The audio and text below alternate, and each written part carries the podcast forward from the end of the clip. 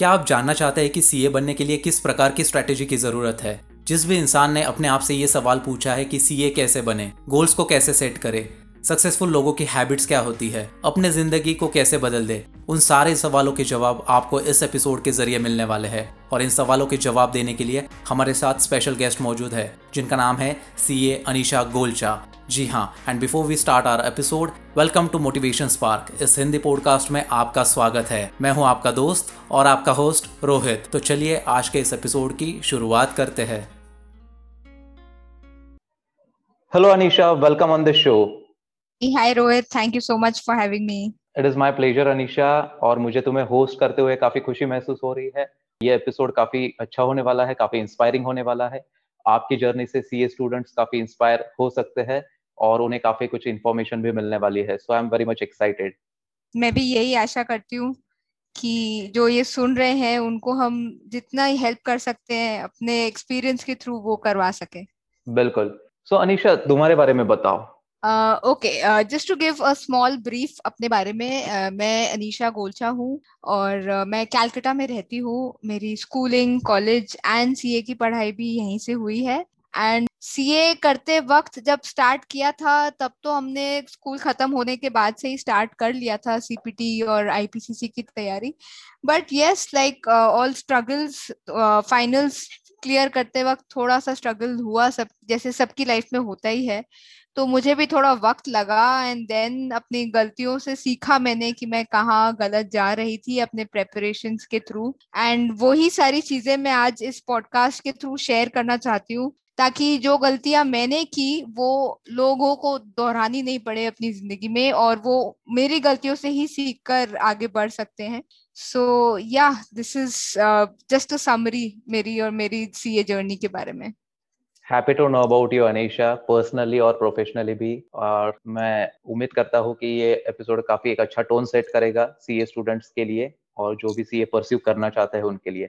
तो तुमने सीए बनने का क्यों सोचा और कैसी रही है तुम्हारी journey as most commerce students जब हम क्लास इलेवन ट्वेल्थ की पढ़ाई कर कर निकलते हैं बीकॉम की तैयारी कर रहे होते हैं, उसके साथ हमको ये बताया जाता है कि अगर आपने कोई प्रोफेशनल डिग्री नहीं की तो आज की जो रैट रेस है, जो आज की भाग दौड़ है, उस पर आप कहीं अलग स्टैंड नहीं कर पाएँगे। एंड जब आप देख रहे हैं, आपके आसपास काफ़ी सारे लोग इस चीज़ को सीरियसली लेते हैं एंड समथिंग लाइक सीए को अडॉप्ट करने की कामना रखते हैं तो ये सेम फीलिंग आपको भी आती है कि यार अगर मैंने ये नहीं किया तो कहीं मैं पीछे ना रह जाऊँ। तो लाइक मोस्ट स्टूडेंट्स मेरी भी यही माइंडसेट uh, था कि मुझे ये डिग्री करनी चाहिए ताकि मैं अपने करियर को एक डायरेक्शन दे सकूँ जहाँ मुझे बहुत ज़्यादा स्ट्रगल नहीं करना पड़े क्योंकि अगर आपके पास कोई एक अच्छी प्रोफेशनल डिग्री हाथ में होती है तो आपके लिए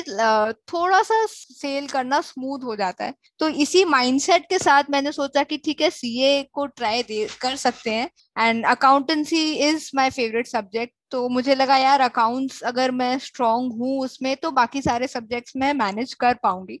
एंड uh, उसी उसी माइंडसेट और उसी थॉट प्रोसेस के साथ uh, ये जर्नी स्टार्ट की थी मैंने। आज काफ़ी साल हो गए इस चीज़ को बट uh, आज भी बहुत विविडली मेमोरी में ये रहता है। कि ट्वेल्थ के खत्म होते ही सब हमने फ्रेंड सर्कल ने लाइन बना के जाके फॉर्म उठाया था कि हमको सीपीटी की तैयारी करनी है और हमको सीए बनना है। एंड उस वक्त से लेके आज तक काफ़ी लंबा जर्नी रहा है ये।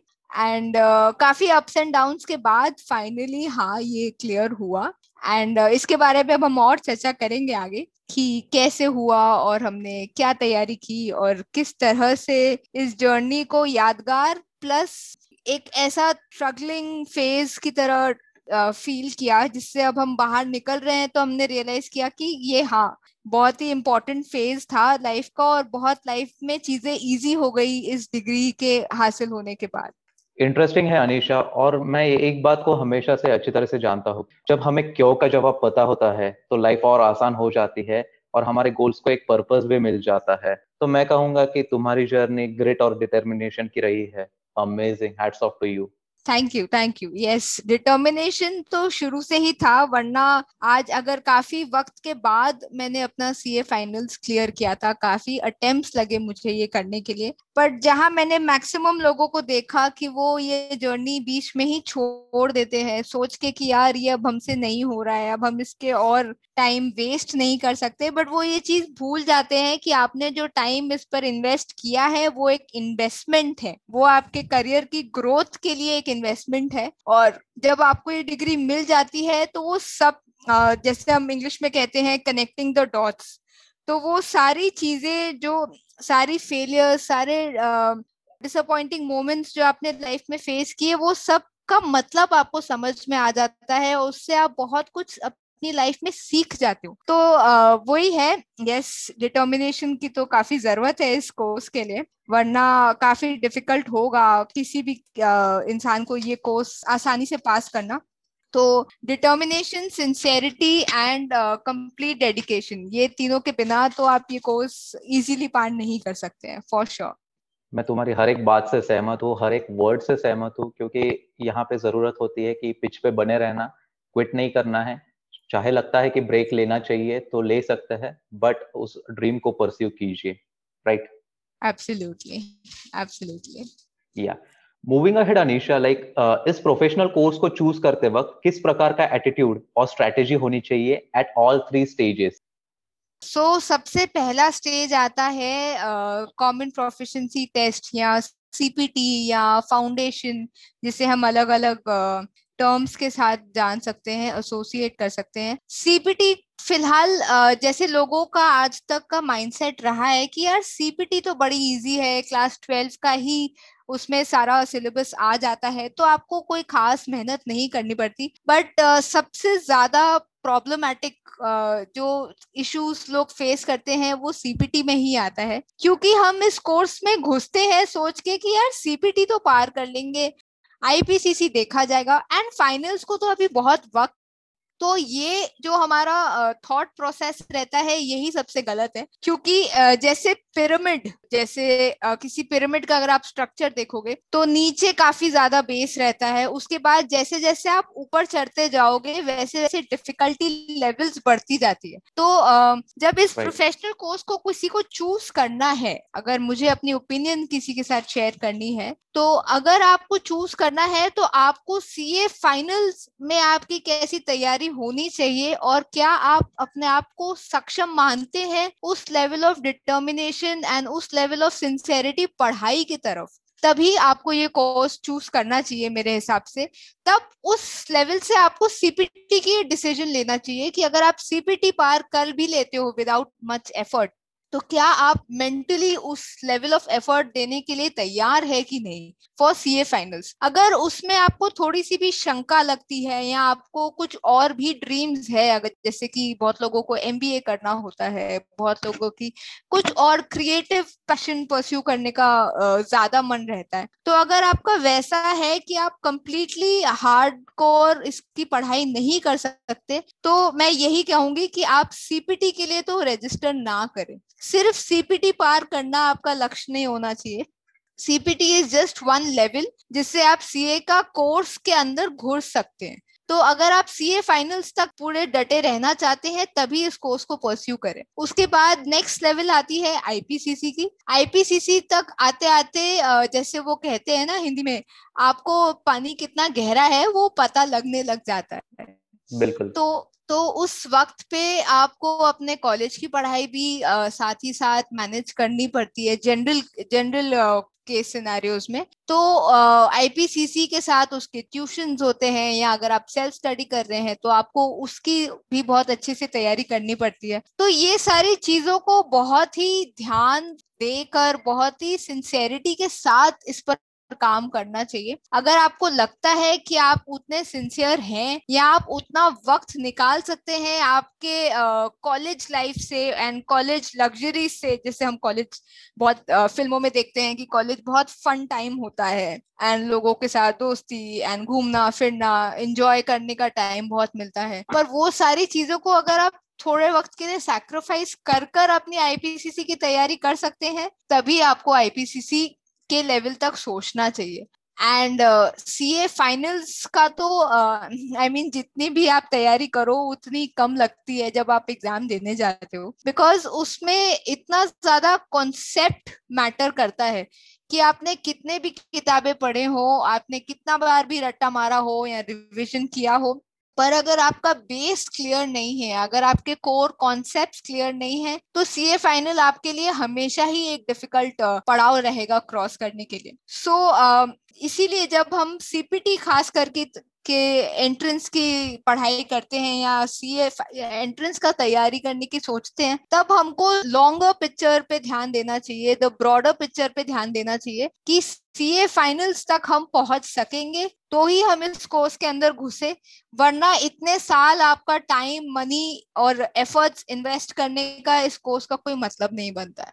तो uh, मुझे लगता है ये सबसे इम्पोर्टेंट क्राइटेरिया होनी चाहिए आपके किसी भी प्रोफेशनल कोर्स को चूज़ करने के लिए एंड स्पेशली सीए कि अगर आप सीए फाइनल्स तक अप, अपना गोल सोच सकते हैं तो ही आपको सीए में घुसना चाहिए। वरना सिर्फ़ सीपीटी एंड आईपीसीसी क्लियरिंग करके आपको कोई खास आपके करियर में बहुत ज़्यादा ग्रेट ग्रोथ और अपॉर्चुनिटीज़ नहीं मिलने वाली है। काफ़ी इंपॉर्टेंट बात है। हमें तीनों स्टेजेस का ख्याल रखना चाहिए और ना सिर्फ़ कि फ़र्स्ट स्टेज या फिर सेकेंड या फिर फाइनल तीनों स्टेजेस इंपॉर्टेंट है। और जब हम बैलेंस रख के स्ट्रेटेजी को प्लान करेंगे, तब को शायद आसान लगने लगेगा। मेक श्योर sure कि आप खुद को भी टाइम दे रहे हो मीन तो ये भी इम्पोर्टेंट है उतना ही। एब्सोल्युटली ओके सो अनिशा इन सारे बातों को कंसिडर करके अगला जो स्टेप आता है अगर आईपीसीसी क्लियर हो जाते हैं तो आर्टिकलशिप के बारे में तुम्हारे क्या व्यूज़ है? Like which one is better dummy या फिर रियल एक्सपीरियंस और फिर क्या प्रोज एंड कॉन्स है दोनों के? सो so, uh, मैंने जैसे अपने करियर में फुल टाइम आर्टिकलशिप किया है पर मेरे बहुत सारे फ्रेंड्स थे उस वक्त जो हम साथ में सीए कर रहे थे पर उन्होंने डमी आर्टिकलशिप की थी। तो मुझे दोनों के ही प्रोज एंड कॉन्स मतलब मैंने काफ़ी क्लोजली महसूस किए थे तो मैं उसके बारे में थोड़ी चर्चा करना चाहूँगी। पर्सनली मुझे लगता है आर्टिकलशिप करना बहुत ज़्यादा ज़रूरी है। जैसे अगर हम जैसे छोटे बच्चों का एग्ज़ाम्पल लेते हैं। हम जैसे नर्सरी में आते हैं, फिर केजी में आते हैं तो हमको बेसिक्स अल्फ़ाबेट सिखाया जाता है। ए ए के बाद बी उसके बाद वावल सिखाया जाता है। ए ई आई ओ यू फिर वर्नैक्युलर सिखाया जाता है प्रोनाउंसिएशन सिखाया जाता है, और उसके बाद हम sentence framing and sentence construction पर पहुँचते हैं। ये इस, इसी तरह से हमारी आर्टिकलशिप की जर्नी भी रहती है आईपीसीसी के बाद जहाँ आपको एक बैलेंस शीट क्या होता है असेट्स क्या होते हैं लाइबिलिटीज क्या होती हैं, दोनों में फ़र्क क्या होता है, कौन सी चीज़ कंपनी के लिए कितनी इंपॉर्टेंस रखती है रिटर्न फाइलिंग करना क्या होता है पर्सनल फाइनेंस में किसी को अगर हेल्प चाहिए तो उसका मतलब क्या होता है? ये सारी बहुत ही बेसिक लेवल ऑफ़ चीज़ें हैं जो एज अ चार्टेड अकाउंटेंट आपको पता होनी ही चाहिए। मतलब आपसे एक्सपेक्टेड है कि आपको ये सारी बेसिक नॉलेज ऑलरेडी है। ये सिर्फ़ थियोरेटिकल नहीं बट प्रैक्टिकल भी। थ्योरी तो ठीक है, हम किताब में पढ़ सकते हैं, वो डमी स्टूडेंट्स भी अपने किताब से पढ़ सकते हैं और उनको नॉलेज मिल जाएगी। लेकिन अगर किसी ने रियल लाइफ बैलेंस शीट ही नहीं देखी तो उसे ना उसका टैक्सेशन निकालना आएगा, ना उसका रिटर्न फाइलिंग करना आएगा, ना उसका ऑडिट करना आएगा, ना उसकी अकाउंटिंग ट्रीटमेंट्स जो उसमें की गई है, वो समझ में आएगी। तो इसीलिए आर्टिकल आर्टिकलशिप का होना मेरे पर्सनली मुझे ऐसा लगता है कि बहुत ज़रूरी है। इसके सारे प्रोज मैंने आपको बताए, जैसे आपको सब कुछ ही इससे बेसिक नॉलेज मिल जाएगा, ताकि जब आप आप सीए कंप्लीट कर लेते हैं और आप कोई प्रोफेशनल जॉब में लगते हैं तो एम्प्लॉयर को आपको ये सारी बेसिक चीज़ें सिखाने की ज़रूरत नहीं है। आपको पता है कि आपको अपना काम क्या करना है और किस प्रकार से करना है। यही अगर मैं डमी आर्टिकलशिप की बात करूँ तो उसके भी अपने कुछ फ़ायदे हैं। वो ये है कि आपके लाइफ के तीन साल आपको सुबह दस बजे से लेकर शाम के छह सात बजे तक ऑफ़िस में बैठने की ज़रूरत नहीं है। आप उस वक्त पर अपने कोर पढ़ाई पर ध्यान दे सकते हैं। आप अपने फ्रेंड्स के साथ ग्रुप स्टडीज़ कर सकते हैं आप अपने कोई पर्सनल मेंटोरशिप लेना चाहते हैं या अगर आपके कोई क्रिएटिव टैलेंट्स है जिसको परस्यू करना चाहते हैं तो आप वो सारी चीज़ें कर सकते हैं एंड साथ ही साथ कोई अगर आपके फ्रेंड्स uh, या फैमिली में कोई सीए है तो आप उनसे बेसिक आर्टिकलशिप नॉलेज वर्बली ले सकते हैं या मे बी हफ़्ते में एक दिन या दो दिन किसी फ्रेंड या फैमिली रिलेटिव जो सीए प्रोफेशन में है, उनके ऑफ़िस जाकर थोड़े बहुत काम सीख सकते हैं। तो ये हो जाता है कि आपको फुल टाइम कहीं पर रहना, कोई ऑफ़िस एनवायरनमेंट में और ऑफ़िस का बेसिक क्लरिकल काम देखना,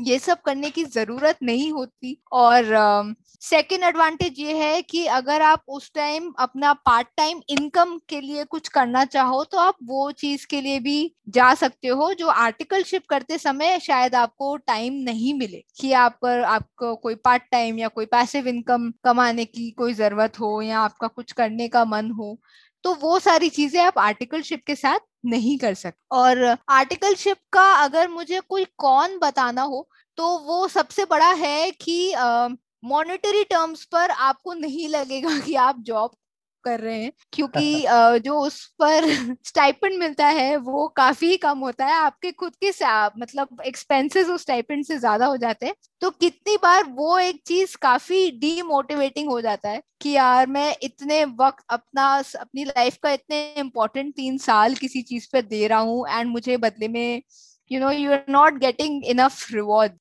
and monetary आपको कोई सेटिस्फेक्शन नहीं मिलता है। But then again broader picture पर आप देखोगे तो ये जो नॉलेज आपको आर्टिकलशिप पर मिल रही है, उसी वजह से आप अपना सी ए फाइनल के बाद जो इंटरव्यू क्रैक कर पाओगे अपने जॉब के लिए, वो चीज़ मर काफ़ी हेल्प करेगा। क्योंकि आपको बेसिक ऑफ़िस एनवायरनमेंट पता है आपको पता है कि अगर आप किसी ऑडिट जॉब के लिए जा रहे हो तो आपको ऑडिटिंग स्टैंडर्ड्स के बारे में पता है आपको पता है कि ऑडिट रिपोर्ट कैसी बनाई जाती है उसमें कैसा लैंग्वेज लिखा जाता है उसका मीनिंग कैसा रहना चाहिए एंड वो क्या उसमें उनको डिफाइन करना है? कैसे बात करते हैं ऑडिटर्स कैसे ऑडिटर्स को टैकल किया जाता है? तो ये सारी चीज़ें आपको काफ़ी अच्छे से प्रैक्टिकल नॉलेज के हिसाब से मतलब आपके पास वो नॉलेज रहेगा। So personally articleship is any day a win win for me मैं तो हर किसी को सजेस्ट करूँगी कि आपको आर्टिकलशिप करनी ही चाहिए। Good and I can relate with this कुछ बच्चों का टारगेट सिर्फ़ डिग्री हासिल करना होता है।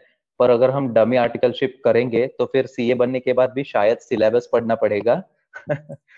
तो ये बात हो सकती है। आपको हर बार रेडी रेकनर को फॉलो करना पड़ेगा क्योंकि आप अपडेटेड नहीं रहेंगे कि अभी इस साल फाइनेंशियल ईयर में क्या चेंजेस आ रहे हैं। या तो वो भी एक बात है एक्सपीरियंस लेना चाहिए नेटवर्क अच्छा बनता है कम्युनिकेशन स्किल्स इंप्रूव होते हैं और फियर का जो लेवल होता है कॉर्पोरेट वर्ल्ड में काम करके वो भी कहीं ना कहीं नीचे आ जाता है आप एक बेहतर पर्सन बन जाते हो। एब्सोल्युटली एब्सोल्युटली इस पर मैं दो लाइन और डालना चाहूँगी मैं जस्ट अपने एक्सपीरियंस शेयर करना चाहती हूँ। uh, मेरे जो प्रिंसिपल थे आर्टिकलशिप में जो मेरे I uh, mean I mean, जिनके अंडर मुझे आर्टिकलशिप मिला था वो काफ़ी बड़े टैक्स प्रैक्टिशनर थे हमारे शहर के। तो उनसे जब हम जब जबकि हमारा आर्टिकलशिप ऑडिट के डोमेन में था। तो ऑडिट रिलेटेड तो उनसे बातें होती ही थी, पर क्योंकि उन्हें इतना टैक्स का नॉलेज था तो काफ़ी वक्त हमको ऐसा मिल जाता था कि हम उनसे टैक्स रिलेटेड काफ़ी चीज़ें पूछते थे और उन्होंने वो बहुत ही अच्छे से हमको समझाते थे कि कैसा होता है और कैसे टैक्स के केसेस फ़ाइल किए जाते हैं एंड उस पर कैसे हम एक कंक्लूजन निकाल सकते हैं कि कहाँ पर कोई मिसमैच हुआ है या कहाँ कोई फ्लॉ है जो ऑडिटर को ध्यान देनी चाहिए और पकड़ना चाहिए। तो वो सारे बहुत सारी ऐसी निटिग्रिटीज है जो आपको डमी आर्टिकलशिप में कभी भी नहीं समझ में आएगा वो, क्योंकि आपको रियल वर्ल्ड एक्सपीरियंस मिलता ही नहीं है उसमें। तो यस आर्टिकलशिप इज़ समथिंग जो मैं सबको सजेस्ट करूँगी प्लीज़ अगर आप फुल टाइम या तीन साल नहीं कर सकते अपने एम्प्लॉयर के साथ कुछ वैसा बात अगर आप कर सकते हो कि आपको कुछ और भी मैनेज कर पाओ बट मिनिमम uh, एक से डेढ़ साल तो आपको आर्टिकलशिप करनी ही चाहिए राइट right. और हमारा विलिंगनेस भी काफ़ी इम्पोर्टेंट होता है क्योंकि हमारे सर हमें तब सिखाएँगे जब हमारा इंटरेस्ट बनेगा उसमें। तो हमने वो पहला स्टेप लेना चाहिए कि ये कैसे सीखा जा सकता है तो वो भी काफ़ी इम्पोर्टेंट है। बिल्कुल yes. बिल्कुल आप तो अब बात करेंगे कि एग्ज़ाम्स के लिए कैसे प्रिपेयर करना चाहिए और कौन सी चीज़ें ध्यान देने लायक है एग्ज़ाम के पहले और बाद में specially for intermediate and final so so, exam पर आते वक्त सीपीटी जैसे हमने कहा कि क्लास ट्वेल्थ के इमिजिएटली बाद ही होता है तो बहुत ज़्यादा ना टाइम बचता है और ना आपको बहुत ज़्यादा उसमें एक्स्ट्रा पढ़ाई की ज़रूरत होती है बिकॉज़ सिलेबस सेम ही रहता है। बट uh, जब इंटरमीडिएट की बात आती है तो जनरली सीपीटी क्लियर करने के एक साल या within nine months to twelve months के बीच में आपका सीए इंटरमीडिएट ड्यू हो जाता है। आईपीसीसी लेवल्स आ जाते हैं। तो जब आपने सी ए सीपीटी क्लियर करके खत्म किया है और आप आईपीसीसी का रजिस्ट्रेशन करा रहे हो, वो सबसे इम्पोर्टेंट वक्त होता है अपना पूरा प्लान चॉकआउट करने का बिकॉज़ आपके पास छह से सात पेपर होते हैं जिन आपको क्लियर करना है, दो ग्रुप्स होते हैं, आपका आर्टिकलशिप फ़र्स्ट ग्रुप के बाद स्टार्ट हो जाता है तो वो ग्रुप वन पर फोकस करना बहुत ज़्यादा ज़रूरी है उस वक्त ताकि आप अपना आर्टिकलशिप वाला टाइम डिले ना होने दें। आर्टिकलशिप के तीन साल बाद आपका सीए फाइनल ड्यू होता है, जैसा हम सब जानते हैं। तो ग्रुप वन पर फोकस करना बहुत ज़्यादा ज़रूरी है। एंड ग्रुप टू में काफ़ी सारे सब्जेक्ट्स ऐसे हैं जो जैसे कि जैसे हमारे टाइम पर एक सब्जेक्ट था I T S M which was information technology and strategic management वो एक सब्जेक्ट है जिसको आप लास्ट के एक डेढ़ महीने में भी पढ़ के निकाल सकते हो क्योंकि वो एक साल का प्रेपरेशन उसके लिए नहीं लगता तो आपको yes. अपने कोर स्ट्रेंथ्स कौन से सब्जेक्ट में आपको सबसे ज़्यादा कंफर्ट लेवल महसूस होता है कौन सा सब्जेक्ट सबसे ज़्यादा डिफ़िकल्ट लगता है जिसमें आपको लगता है कि आपको बहुत टाइम लगेगा प्रिपेयर करने के लिए। तो वैसा एक बेसिक प्लान आपको चॉकआउट करना चाहिए। जब आप रजिस्टर कर रहे हो उसी वक्त क्योंकि आपके हाथ में सिर्फ़ नौ दस महीने ही होते हैं प्रेपरेशन के तो उस वक्त से ही हर यू you नो know, अगर आप चाहो तो आप वीकली एक प्लान बना लो या तो आपको चाहिए तो डे वाइज प्लान कर लीजिए कि दिन के कम से कम दो से तीन घंटे आपको सेल्फ स्टडी के लिए निकालना ही है। इरिस्पेक्टिव कि आपको उस वक्त अपना कॉलेज भी अटेंड करना है या आपके अगर आपने ट्यूशंस ले रखे हैं तो आपको ट्यूशंस भी अटेंड करना है। But a minimum of two hours is a must and मेरे हिसाब से at least five days a week Saturday Sunday अगर आपको चाहिए तो ठीक है आप मैनेज कर सकते हैं तो आप ऑफ़ ले सकते हैं। But minimum of five days a week and two hours a day एक डिसिप्लिन रूटीन मेंटेन करना चाहिए। तब जाकर आपका छह से सात महीने में आईपीसीसी का वो सिलेबस uh, कंप्लीट होगा और लास्ट के एक डेढ़ महीने में आप uh, अपना रिवीजन कर सकते हैं। एंड सी ए फाइनल्स की अगर मैं बात करूँ तो इसके साथ क्योंकि हमारे पास तीन साल रहता है सी ए फाइनल ड्यू होने पर तो काफ़ी स्टूडेंट्स जैसे मैं अपना पर्सनली भी बताऊँ तो मैंने भी काफ़ी लाइटली ले लिया था। एक साल तो मुझे लग रहा था कि अरे अभी तो आईपीसीसी जस्ट क्लियर ही हुआ है। अभी सी ए फाइनल्स में तो काफ़ी वक्त है। एंड मैंने भी right. कुछ खास उस पर स्ट्रेस नहीं दिया था। बट ये लास्ट के एक साल में मुझे पता चला कि मैं कहा कितनी गलत थी। एंड फ़र्स्ट सिक्स मंथ से लेके बारह महीने में आपको अपने ट्यूशन अगर आपको लेने हैं या किसी टीचर से पर्सनल कोचिंग लेनी है तो वो सारे मैटर्स पे ध्यान देना चाहिए ताकि आपको कॉन्सेप्ट अपने काफ़ी क्लियर हो जाए। Specially for subjects like strategic financial management S F M जिसको हम कहते हैं अकाउंटेंसी एंड कॉस्टिंग ये तीन सब्जेक्ट्स है जो आपके कोर कॉन्सेप्ट uh, पर चलते हैं। अगर आपको बेस आपका स्ट्रॉन्ग नहीं हुआ इन सब्जेक्ट्स में नो no मैटर आप कितनी बार वो सेम सम दोहरा लीजिए आपको वो ध्यान में नहीं रहेगा कि वो सॉल्व कैसे हो रहा है। क्योंकि अगर आप बेस पक्का नहीं कर पा रहे so first year of your post your IPCC I feel it is very important कि ये दो तीन सब्जेक्ट्स को आप टारगेट करें और अपना बेस स्ट्रॉन्ग करते चले। Law and audit is something जो आपको uh, काफ़ी सारी चीज़ें उसके बारे में आर्टिकलशिप के साथ साथ ही पता चलती रहेंगी कि कंपनीज़ लॉ में कौन सा एक्ट है कौन सा सेक्शन नंबर्स है उसके अंदर क्या कह रहा है कंपनीज़ एक्ट तो उस वक्त अगर आप किताब नहीं भी खोल पा रहे हैं, तभी भी आपको बेसिक प्रैक्टिकल नॉलेज अपने एक्सपीरियंस आर्टिकलशिप एक्सपीरियंस से पता चल जाएगा। And taxation for as for the same law audit and tax आपको अपने आर्टिकलशिप के थ्रू थोड़ा थोड़ा आपको आइडिया लगता जाएगा कि दुनिया में कैसे चल रहा है। So first year please focus on accounts costing and strategic financial management on only on your core concept मुझे ऐसा लगता है। उसके बाद सेकेंड ईयर पे आपने जो बाकी के सब्जेक्ट्स हैं, उस पर ध्यान देनी है, उस पर मेहनत करना है, उसके ए टू जेड आपका जो कोर्स सिलेबस है, उसको कवर करना है कि भाई आपको पता है कि आपके सिलेबस में क्या क्या टॉपिक्स है और उसके अंदर आपको कौन से टॉपिक पर कितनी डिफिकल्टी लेवल्स आ रही हैं, किस पर आपको कितना समय देना चाहिए, वो आपको पढ़ने के साथ साथ पता चल जाता है। So second year should go in just knowing what your entire syllabus is all about and where are your weaknesses and what are your strengths तो आप थर्ड ईयर उस हिसाब से प्लान कर सकते हो कि आपको कौन से सब्जेक्ट में कितना टाइम देना चाहिए। उसके बाद जब थर्ड ईयर स्टार्ट हो रहा है तो स्टार्ट uh, आपको ऐसे करना है कि आपने एक बार अपना पूरा सिलेबस देख लिया है।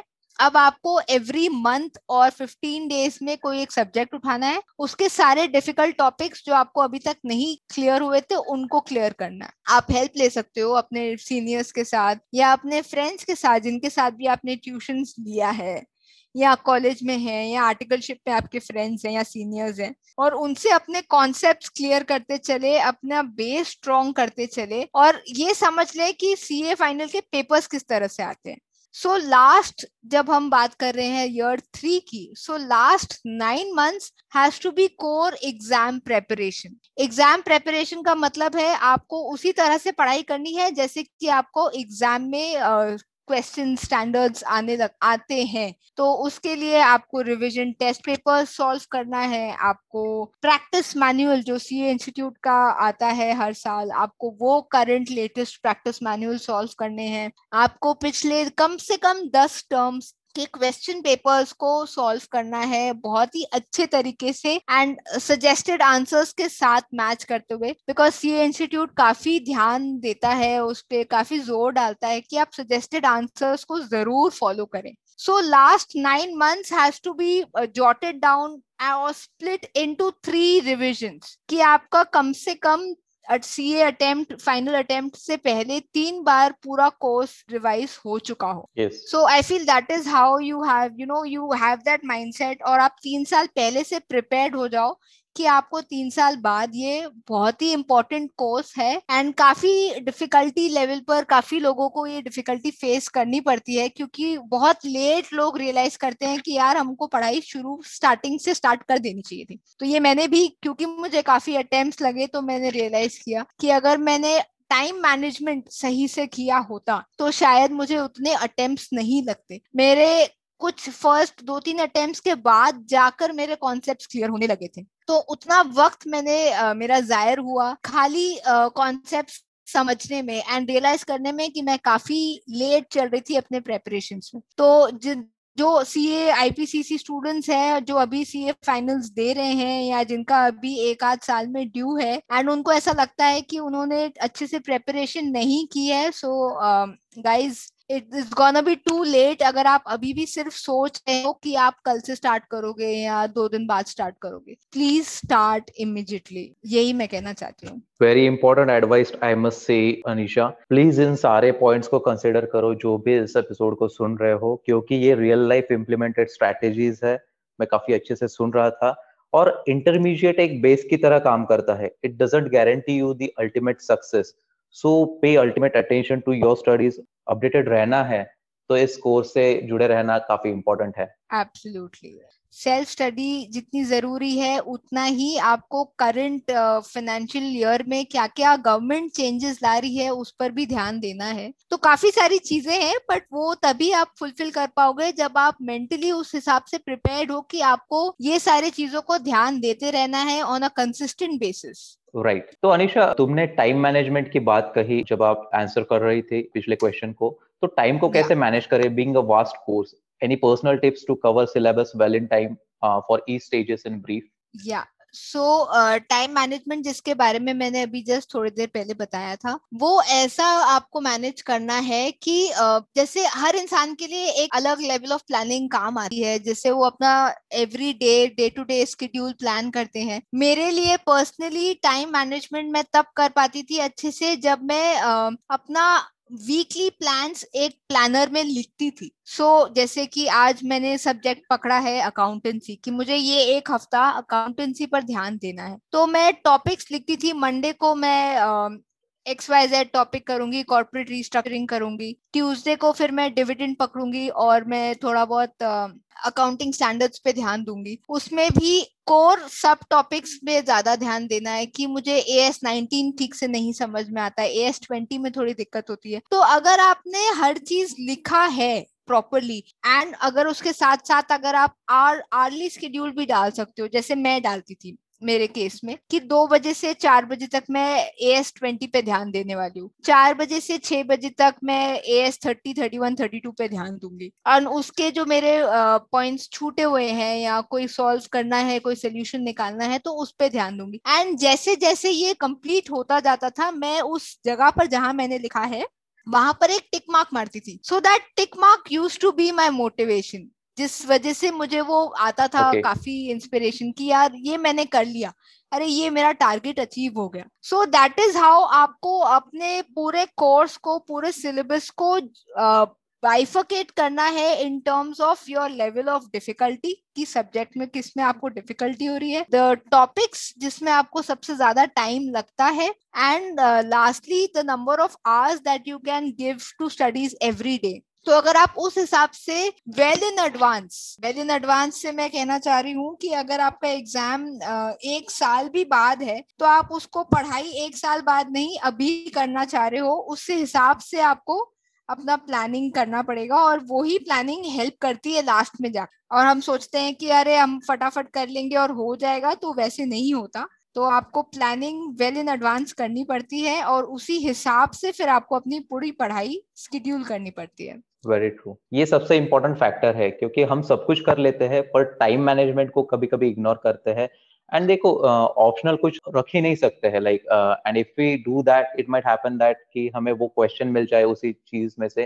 तो यहाँ पे रिस्क है तो, तो इश्क काम नहीं करेगा। एब्सोल्युटली ये ज़रूर होता है। आई I मीन mean, अगर अगर आप पास किसी भी स्टूडेंट्स के साथ पूछोगे और उनका एक एवरेज निकालोगे सो so हंड्रेड में से सेवेंटी टाइम्स ऐसा होगा कि जो टॉपिक आपने नहीं पढ़ा और आपने सोचा कि इम्पोर्टेंट नहीं है और ये नहीं आएगा सबसे हाईएस्ट मार्क्स उसी टॉपिक से आता है। मेरे साथ एक बार ऐसा हुआ था अकाउंटेंसी के पेपर में अकाउंट्स में सीए फाइनल में दो तीन ऐसे छोटे छोटे टॉपिक्स है डिविडेंड पर शेयर शेयर बेस्ड पेमेंट्स जो जनरली हमारे टर्म्स में बहुत इंपॉर्टेंट मार्क्स मतलब बहुत ही चंक ऑफ़ मार्क्स के साथ नहीं आते थे और मैंने एक अटेम्प्ट में उनको बहुत ज़्यादा अच्छे से रिवाइज नहीं किया था। और मैं कॉर्पोरेट रिस्ट्रक्चरिंग एंड अमेलगमेशन ये सारे टॉपिक्स पर बहुत ध्यान दे रही थी कि नहीं मुझे ये टॉपिक्स तो आनी चाहिए इस पे बड़े क्वेश्चन आते हैं। एंड एग्ज़ाम में थर्टी फाइव मार्क्स के वो सारे छोटे टॉपिक्स आए थे। अमेलगमेशन जो जनरली सोलह नंबर का आता है उस टर्म में अमेलगमेशन सिर्फ़ आठ नंबर का आया था। एंड मैंने बोला अरे यार अगर मुझे पता होता कि छोटे टॉपिक्स में इतने इतना स्कोरिंग हो सकता है तो मैं बड़ों में टाइम वेस्ट ही नहीं करती. बट ऑफकोर्स तब तक दिल्ली दूर हो चुकी थी ट्रेन निकल चुकी थी एंड वो अटेम्प्ट मेरा वेस्ट हो गया था। सो so, uh, बहुत ज़रूरी है कि आप पैटर्न क्वेश्चन पैटर्न पिछले दस सालों में जैसा आ रहा है, उसको अच्छे से स्टडी करें और रियलाइज़ करें कि इंस्टीट्यूट कौन से टॉपिक्स पर काफ़ी ज़्यादा स्ट्रेस देता है कंसिस्टेंट बेसिस पर और कौन से टॉपिक्स है जो काफ़ी अटेम्प्ट से नहीं आ रहे हैं क्योंकि उनकी प्रोबेबिलिटी उस पर्टिकुलर अटेम्प्ट में आने की बढ़ जाती है। तो ये छोटे छोटे टिप्स है जो मुझे लगता है सबको हेल्प करेंगे और ये चीज़ों पर ज़रूर ज़रूर आपको ध्यान देना ही चाहिए। Absolutely great tips by you आगे बढ़ते हैं। काफ़ी इंपॉर्टेंट क्वेश्चन है कि मिस्टेक्स कौन से हैं जो कि अवॉइड करने चाहिए हमने while preparing for CA okay सबसे बेसिक एंड कॉमन मिस्टेक या रादर ये माइंडसेट जो लोगों का होता है कि अरे हमारे पास तो सीए फाइनल्स की तैयारी करने के लिए बहुत वक्त है। तो सबसे इम्पोर्टेंट मिस्टेक जो आपको ध्यान देनी चाहिए कि आपके पास वक्त काफ़ी कम है। तीन साल आपको पता भी नहीं चलेगा और ऐसे निकल जाएँगे और सी ए फाइनल्स आपके सामने आ जाएगा और तब तक बहुत लेट हो जाएगा। सो so, आपको प्रेपरेशन उस हिसाब से चॉकआउट कर कर करनी है कि हमारे पास सिर्फ़ तीन साल ही है सी ए फाइनल्स क्लियर करने के लिए। एंड फॉर दैट मैटर सिर्फ़ नौ महीने ही है आईपीसीसी क्लियर करने के लिए। uh, मुझे ऐसा लगता है अगर आप सी ए फाइनल्स के लिए बैठ रहे हो तो ऐसा आपका एटीट्यूड होना चाहिए कि मुझे फ़र्स्ट शॉट में ही इसको क्लियर कर कर निकल जाना है। ट्रस्ट मी जब मैं कह रही हूँ कि जब आप सेकेंड अटेम्प्ट या थर्ड अटेम्प्ट या फोर्थ अटेम्प्ट के लिए पढ़ाई करेंगे वो काफ़ी नेचुरल है कि आपका लेवल ऑफ़ एक्साइटमेंट एंथुजियाजम काफ़ी कम हो जाएगा वो सेम चीज़ें वापस पढ़ने के लिए। सो so, टारगेट ऐसा रखिए कि आपको फ़र्स्ट शॉट में ही इस कोर्स को क्लियर करना है बट हैविंग सेट दैट ऐसा भी नहीं होना चाहिए कि अगर आप फ़र्स्ट शॉट में क्लियर नहीं कर पाते हो तो आपकी जर्नी खत्म हो गई या करियर बर्बाद हो गया, आपका टाइम वेस्ट हो गया, वैसा भी कुछ नहीं। क्योंकि हम सब जानते हैं सीए कोर्स काफ़ी डिफ़िकल्ट है। इसमें मेहनत और लक दोनों ही बहुत ज़रूरी होता है। And pass percentage C institute काफ़ी ध्यान देता है उस चीज़ पर कि पास परसेंटेज काफ़ी ही लिमिटेड रहता है। तो कई बार ऐसा भी हो सकता है कि आपने बहुत अच्छे से तैयारी की हो पर फिर भी आप क्लियर नहीं कर पाए हो। तो किसी भी हर्डल को, किसी भी ऑब्स्टिकल को इस तरह से अपने दिमाग पर हावी नहीं होने देना है कि आपके कोर्स पर या आपकी पढ़ाई पर या आपकी मेहनत पर असर करे। आपको अपनी तैयारी में कोई कमी नहीं रखनी है। उसके अलावा जो भी आपका जैसा भी एग्ज़ाम जाता है, उस पर उतना ध्यान नहीं देना है। कि रिज़ल्ट क्या होगा कैसा होगा। आपने एग्ज़ाम दिया आपने अपना बेस्ट दिया उसके बाद एग्ज़ाम हॉल से निकलते ही उस पूरे सेशन को भूल जाइए कि उस तीन घंटे में क्या हुआ। और अगले पेपर पे ध्यान दीजिए क्योंकि कितनी बार ऐसा होता है कि हमको लगता है कि हमारा पेपर बहुत ही खराब गया लेकिन हमने जो पेपर अच्छा गया उससे बेटर मार्क्स इस पेपर में स्कोर कर लिए। Yeah. तो ये होना भी बहुत ही कॉमन है। तो ऐसा नहीं कि ये इसी पेपर पे हमारा सब कुछ यू नो निर्भर करता है। तो एक वो एटीट्यूड रखना बहुत बहुत ही ज़्यादा ज़रूरी है। सीए एज अ कोर्स मुझे लगता है पढ़ाई कम और आप किस तरह से आपका एटीट्यूड पढ़ाई की तरफ़ है, उस पर ज़्यादा ध्यान देता है। अगर आपका एटीट्यूड सही रहा then it is not a very difficult course जैसे लोग इसको कहते हैं। और आप बहुत ही आराम से I mean not I am not saying बिना मेहनत के बट काफ़ी आराम से इस कोर्स को पार कर सकते हैं। अगर आपका एटीट्यूड वो पूरे पाँच साल का ड्यूरेशन में बहुत ही पॉजिटिव और बहुत ही फोकस्ड रहा तो। So yes I feel attitude is the most important thing that matters जब हम सीए की तैयारी कर रहे हैं। बिल्कुल सही बात है क्योंकि जब हम कुछ चीज़ें मिनिमाइज करेंगे मिस्टेक्स को तो ही प्रोग्रेस अच्छा हो पाएगा। और आ, सारे मिस्टेक्स तो हम रेक्टिफाई नहीं कर सकते हैं अवॉइड नहीं कर सकते हैं बट छोटी छोटी चीज़ें होती है उसका खास ध्यान रखना चाहिए। And I second with you Anisha बिल्कुल बिल्कुल। या सो अनिशा तुमने इस कोर्स से पर्सनली क्या कुछ चीज़ें सीखी है? मैं जानना चाहूँगा। ज़रूर। uh, सबसे इम्पोर्टेंट एक लाइफ लेसन जो हमको सीए एज अ कोर्स देता है कि आपको आपकी लाइफ में बहुत ही पेशेंट बना देता है क्योंकि कितनी बार ऐसा होता है कि आपको अपने मन चाहे रिजल्ट्स उस टाइम पर नहीं मिलते जब आप उसको बहुत ही शिद्दत के साथ चाहते हैं सो so, right. मेरी पर्सनल लाइफ में मुझे सीए कोर्स ने एक काफ़ी पेशेंट एंड काम इंसान बनाया है, क्योंकि इतनी बार मैंने ये सेम चीज़ पढ़ाई की है और सेम वो नर्वसनेस और एंजाइटी हैंडल किया है कि ये सारे जो कोर लाइफ लेसन है कि आपको हमेशा पॉजिटिव रहनी चाहिए, आपको एंजाइटी और नर्वसनेस काफ़ी साथ उसको हैंडल करना आना चाहिए और उसको अपने ऊपर हावी नहीं होने देना चाहिए।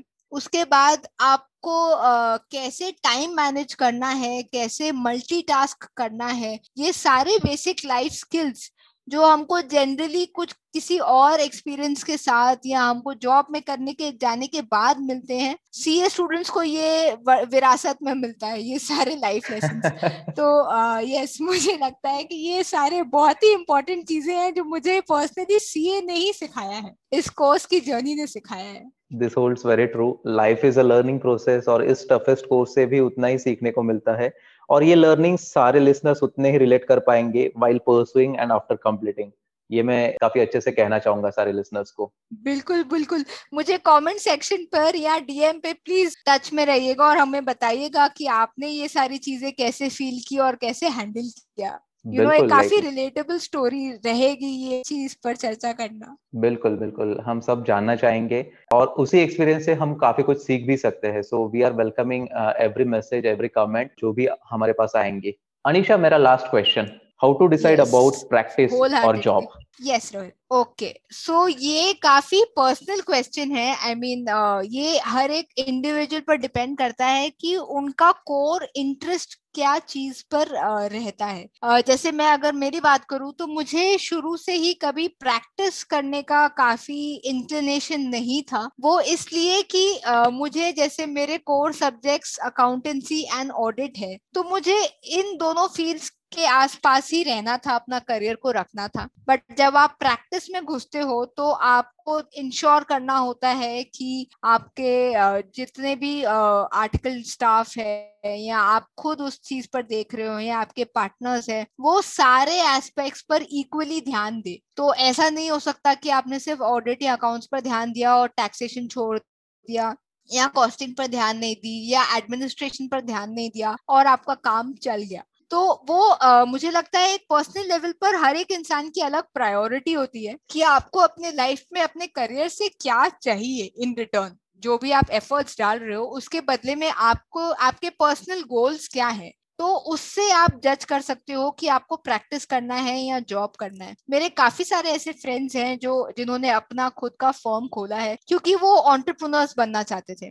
उन्हें किसी के अंडर काम नहीं करना था, उन्हें जितना भी काम करना था वो सिर्फ़ खुद के लिए करना था। तो अगर वैसा माइंडसेट है तो आपको ज़रूर प्रैक्टिस करना चाहिए एंड उससे आपका ओवरऑल ग्रोथ भी हो जाता है। आपको सारे सब्जेक्ट्स पर ध्यान देना ही पड़ता है एंड ओवरऑल uh, आप एक चार्टेड अकाउंटेंट प्रैक्टिस के प्रैक्टिशनर uh, के फॉर्म पर काफ़ी अच्छे से उभर सकते हैं। एंड कुछ लोग होते हैं जिन्हें अपने कोर सब्जेक्ट्स के आसपास ही रहना पसंद आता है।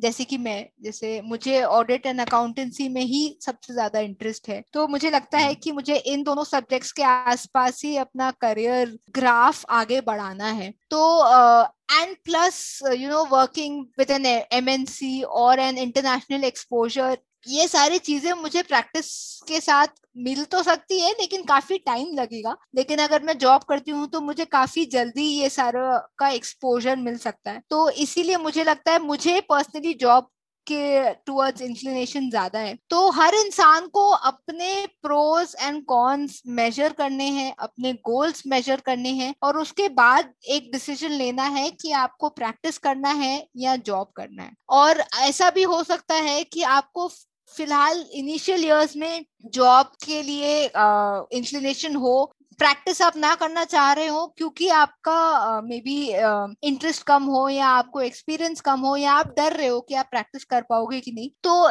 it's a very easy switch आप कुछ साल जॉब कर सकते हैं, उसके बाद अपना फॉर्म खोल सकते हैं। तो ऐसा नहीं है कि आप एक ही चीज़ कर पाओगे, दूसरी नहीं कर सकते। तो ये ऑप्शन काफ़ी ओपन रहते हैं। तो इस हिसाब से आपको डिसाइड करना चाहिए कि आपको कौन से फ़ील्ड में या कौन से डाइवर्सिफिकेशन में ज़्यादा इंटरेस्ट है? तो उस हिसाब से आप या तो प्रैक्टिस कर सकते हैं या जॉब के लिए ऑप्ट कर सकते हैं। वो दोनों ऑप्शंस आपके लिए खुले हैं। बिल्कुल सही बात है और काफ़ी ट्रिकी चॉइस है इन दोनों में से सिलेक्ट करना।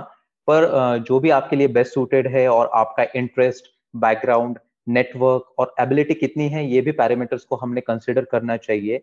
And when we talk about setting up a practice it is all about setting up a new business venture तो इसका खास करके ध्यान रखें। मतलब कि ऐसा नहीं कि चलो शुरू कर देंगे, देखा जाएगा। तो ये एक बिज़नेस की तरह काम करता है। तो उस चीज़ को भी कंसिडर करके अपना एक ऑनेस्ट डिसीज़न लीजिए और फिर आगे बढ़ने की कोशिश कीजिए। यही मैं कहना चाहूँगा। बिल्कुल बिल्कुल। मॉनेटरी गोल्स काफ़ी इम्पोर्टेंट है। अगर आपको इमिजिएटली मॉनेटरी uh, एक सेटिस्फैक्शन चाहिए और आपको एक फिक्स्ड इनकम हर महीने चाहिए तो आपको जॉब करना चाहिए। अगर आप उस चीज़ में फ्लेक्सिबल हैं और कुछ महीने या कुछ इनिशियल के साल आपको लगता है कि ठीक है आप बहुत ही कम इनकम के साथ भी चल सकते हैं जब तक आपने अपना बिज़नेस पूरी अच्छी तरह से जमा लिया हो अगर वो मॉनेटरी प्रेशर आपके ऊपर नहीं है तो आप प्रैक्टिस ज़रूर कर सकते हैं। बिल्कुल। काफ़ी कुछ सीखने को मिला है इस एपिसोड से। We are nearing to an end of this episode just saying you thank you isn't enough सच में काफ़ी कुछ सीखने को मिला है तुम्हारी जर्नी और अकम्पलिशमेंट से। और ये एपिसोड हमेशा इस प्रोफेशनल कोर्स के स्टूडेंट्स के लिए फ़ायदेमंद रहेगा। हमने काफ़ी लाइक फ़र्स्ट रैंक होल्डर्स या फिर इनकी जर्नी सुनी है, या फिर जो भी फेलियर फेस करके बाहर आए हैं, इनकी जर्नी को भी सुना है। बट ये स्टेप बाय स्टेप गाइड रहा है। और इस एपिसोड से काफ़ी कुछ इंस्पिरेशन लेके, काफ़ी कुछ लर्निंग्स लेके स्टूडेंट्स इस जर्नी को कंप्लीट कर सकते हैं, ऐसे मैं मानता हूँ। So thank you so much for your valuable time and all the best for your future endeavors anisha. Thank you. Thank you rohit. It was my pleasure. बहुत ही अच्छा लगा आपसे इस टॉपिक पर बात कर कर क्योंकि ये टॉपिक मेरे काफ़ी करीबी रहा है हमेशा से। एंड uh, जितने भी लोगों ने हमको सुना है प्लीज़ uh, अपना फीडबैक ज़रूर दीजिएगा। इफ़ देर इज़ एनीथिंग जो आप हमसे पर्सनली पूछना चाहते हैं आप उस पर भी you know you can contact Rohit and उनके थ्रू आप मुझ तक भी पहुँच सकते हैं। एंड प्लीज़ uh, हमें ज़रूर बताइएगा। Will be more than happy to help you and I hope आप सबको ये एपिसोड सुनकर अच्छा लगा होगा। एंड कुछ ना कुछ uh, किसी ना किसी तरीके से आप इससे रिलेट कर सके होंगे अपनी लाइफ में। एंड uh, जिनके भी अभी एग्ज़ाम्स ड्यू आ रहे हैं या इन फ्यूचर आने वाले हैं all the very best to all of you guys हमेशा याद रखिए ये सिर्फ़ एक कोर्स है ये आपकी लाइफ नहीं है। और uh, इस कोर्स को उतनी ही इम्पोर्टेंस दीजिए जितना ये डिजर्व करता है। और पढ़ाई पे अपना थोड़ा सा फोकस बढ़ाइए। एंड देन जो ये हवा मच गया है कि सीए एग्ज़ाम्स काफ़ी टफ होते हैं, ये क्लियर नहीं कर पाते हैं और नहीं होता है, ऐसा नहीं है। अगर आप ने अपने सिंसियरिटी और एफर्ट्स के साथ सारा अपना पढ़ाई किया है तो आज नहीं तो कल ये कोर्स आपको ज़रूर रिवॉर्ड्स देगा ही देगा। सो so, उस माइंडसेट के साथ आगे चलिए and things are really gonna work for your favour बिल्कुल और हमारे सोशल मीडिया के हैंडल्स एपिसोड के डिस्क्रिप्शन में रहेंगे तो बिल्कुल आप कनेक्ट कर सकते हैं और हमसे बात कर सकते हैं।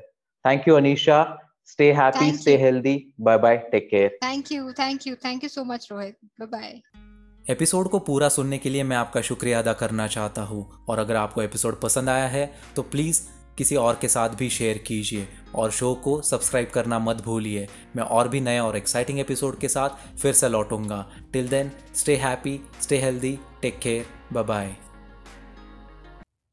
this podcast was created on Hubhopper studio if you wish to start your own podcast for free visit W W W dot Hubhopper studio dot com Hubhopper is India's leading podcast creation platform Click on the link in the episode description or visit www.hubhopperstudio.com.